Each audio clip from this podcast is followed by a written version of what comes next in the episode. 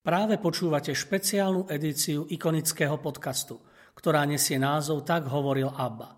Moje meno je Ivan Moďoroši a v najbližších chvíľach vás budem sprevádzať pôvodnými textami veľkých otcov cirkvy a biblických postav. Podcast vychádza každé dva týždne a môžete ho počúvať na všetkých streamovacích platformách vrátane SoundCloud, Spotify, Apple Podcast, Deezer alebo Google Podcast.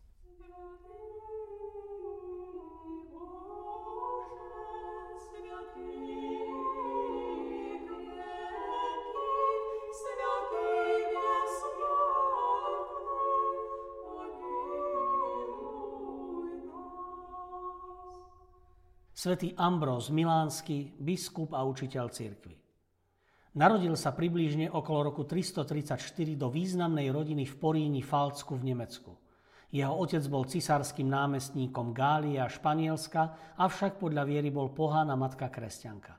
Keď bol Ambrós ešte v kolíske, spustil sa raz na neho roj včiel, vylial mu na ústa med a odletel. Na základe uvedenej legendy sa tento mimoriadný muž, najmä v katolíckej cirkvi, často stvárňuje s úľom v rukách, pretože včely robotnice znamenajú neúnavnú usilovnosť. Svetec patrí k štyrom veľkým západným cirkevným otcom a v roku 1295 ho pápež Bonifác VIII povýšil na cirkevného učiteľa. Nikto iný v 4. storočí neovplyvnil kresťanstvo viac než biskup Ambrós. Keď jeho otec zomrel, odišiel so svojou rodinou do Ríma, kde nastúpil na politickú dráhu. Onedlho ho cisár vymenoval za konzula v Miláne a správcu celej Ligúrskej oblasti. No po smrti miestneho biskupa nastal veľký spor medzi pravoslávnymi veriacimi a ariánskymi heretikmi okolo volieb nového predstaviteľa. Ambrós z titulu svojej funkcie vošiel do chrámu, aby udržiaval poriadok. V tom nejaké dieťa v matkinom náručí zvolalo. Amvrozi, episkop. Všetok ľud pokladal zvolanie za Boží hlas a svätý Ambrós bol napriek svojej počiatočnej nevôli jednohlasne vybraný za nástupcu.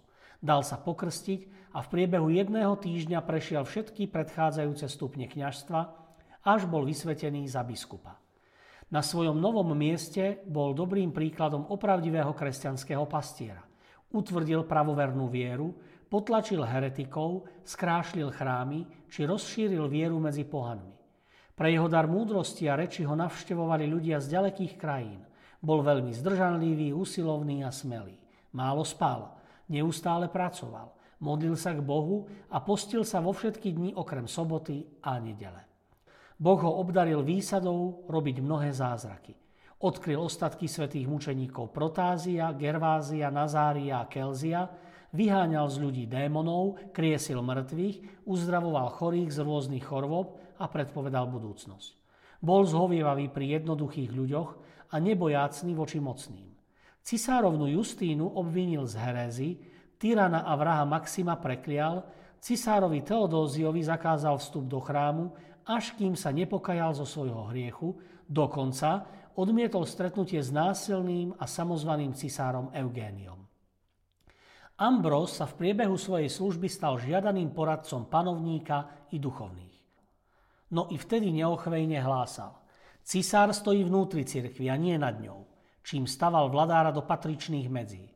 Závažné slovo mal Ambrós aj v liturgických spisoch. Napísal mnohé poučné knihy, vytvoril niekoľko slávnych hymnov, Prvý použil pre slávnosť Eucharistie označenie Svetá Omša a slovné spojenie ambroziánsky spev sa nikdy nevytratilo z úzu Milánskej cirkvi.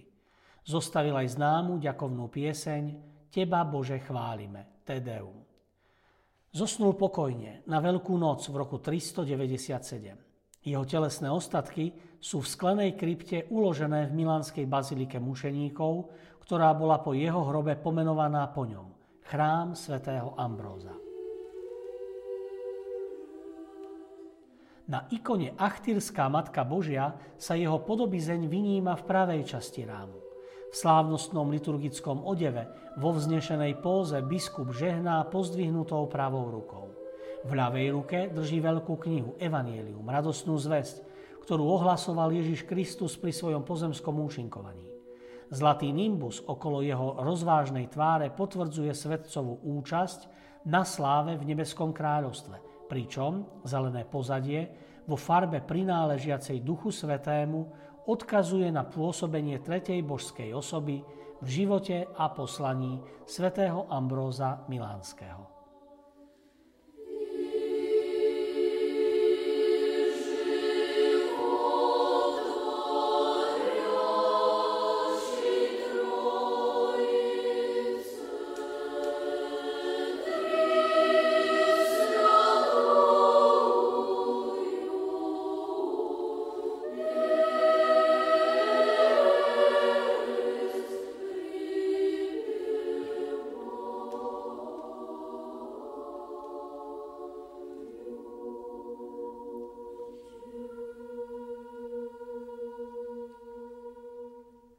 Kázeň o dobre smrti. Pretože sme už v predchádzajúcej knihe povedali niečo o duši, nazdávame sa, že bude o to ľahšie hovoriť o užitočnosti smrti. Ak by škodila duši, môže sa pokladať za zlo.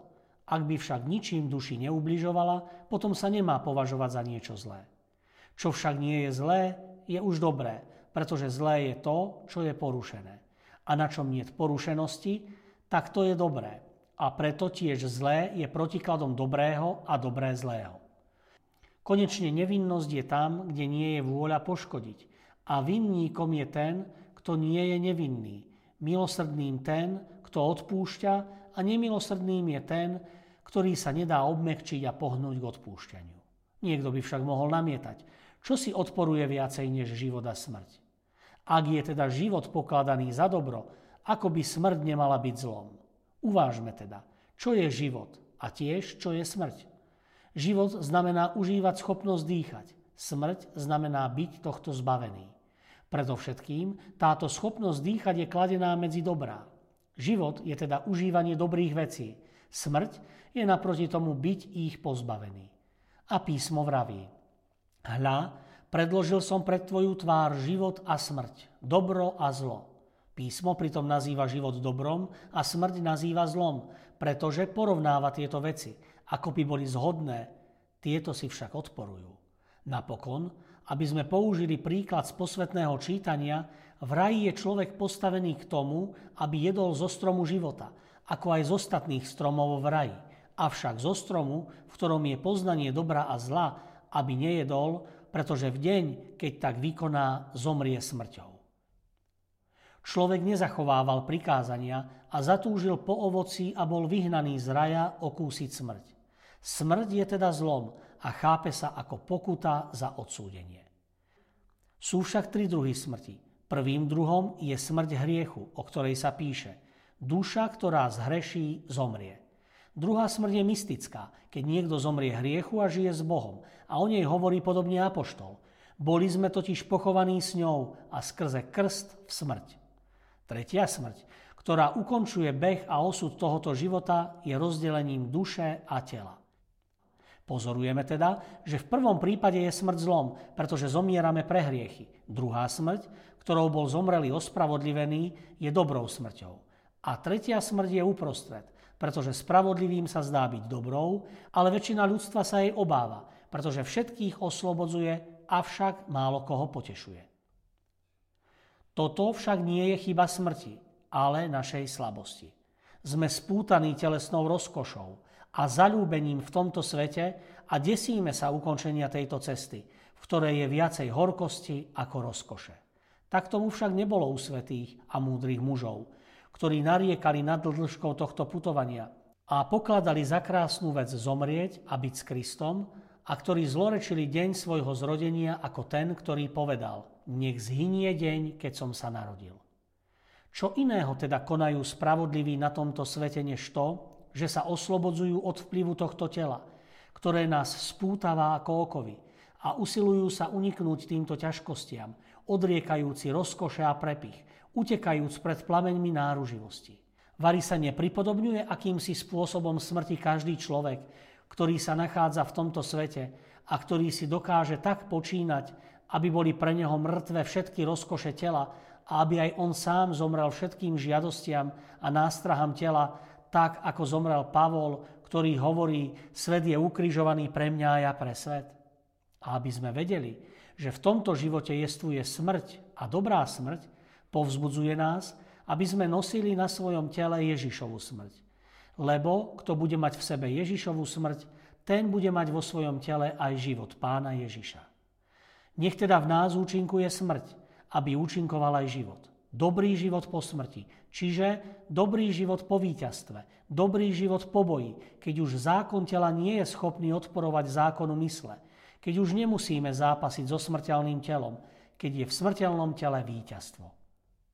A tak sám neviem, či taká smrť nemá väčšiu silu ako život. Iste ma ovplyvňuje autorita apoštola, ktorý hovorí, v nás teda účinkuje smrť, vo vás život. Prekoľké národy bola smrť jedného základom života.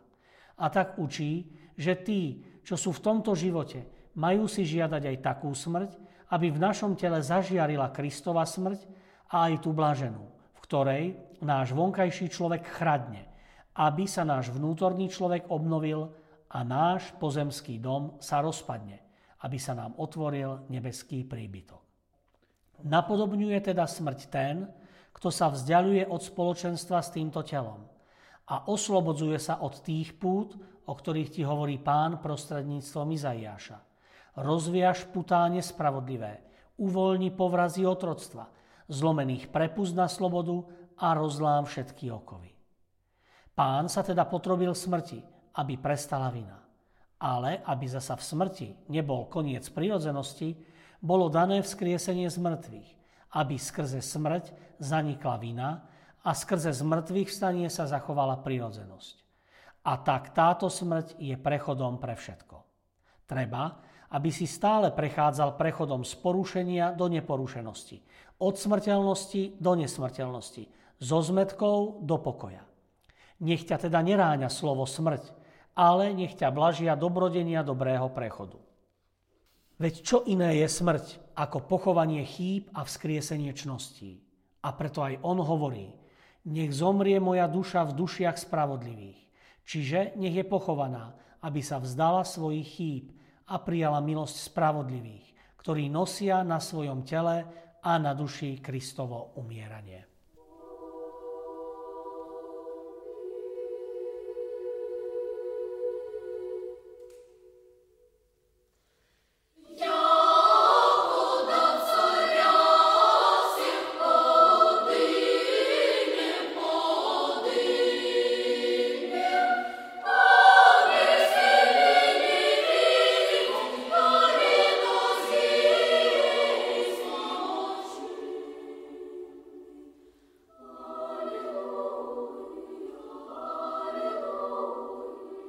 Vďaka, že ste si vypočuli túto epizódu.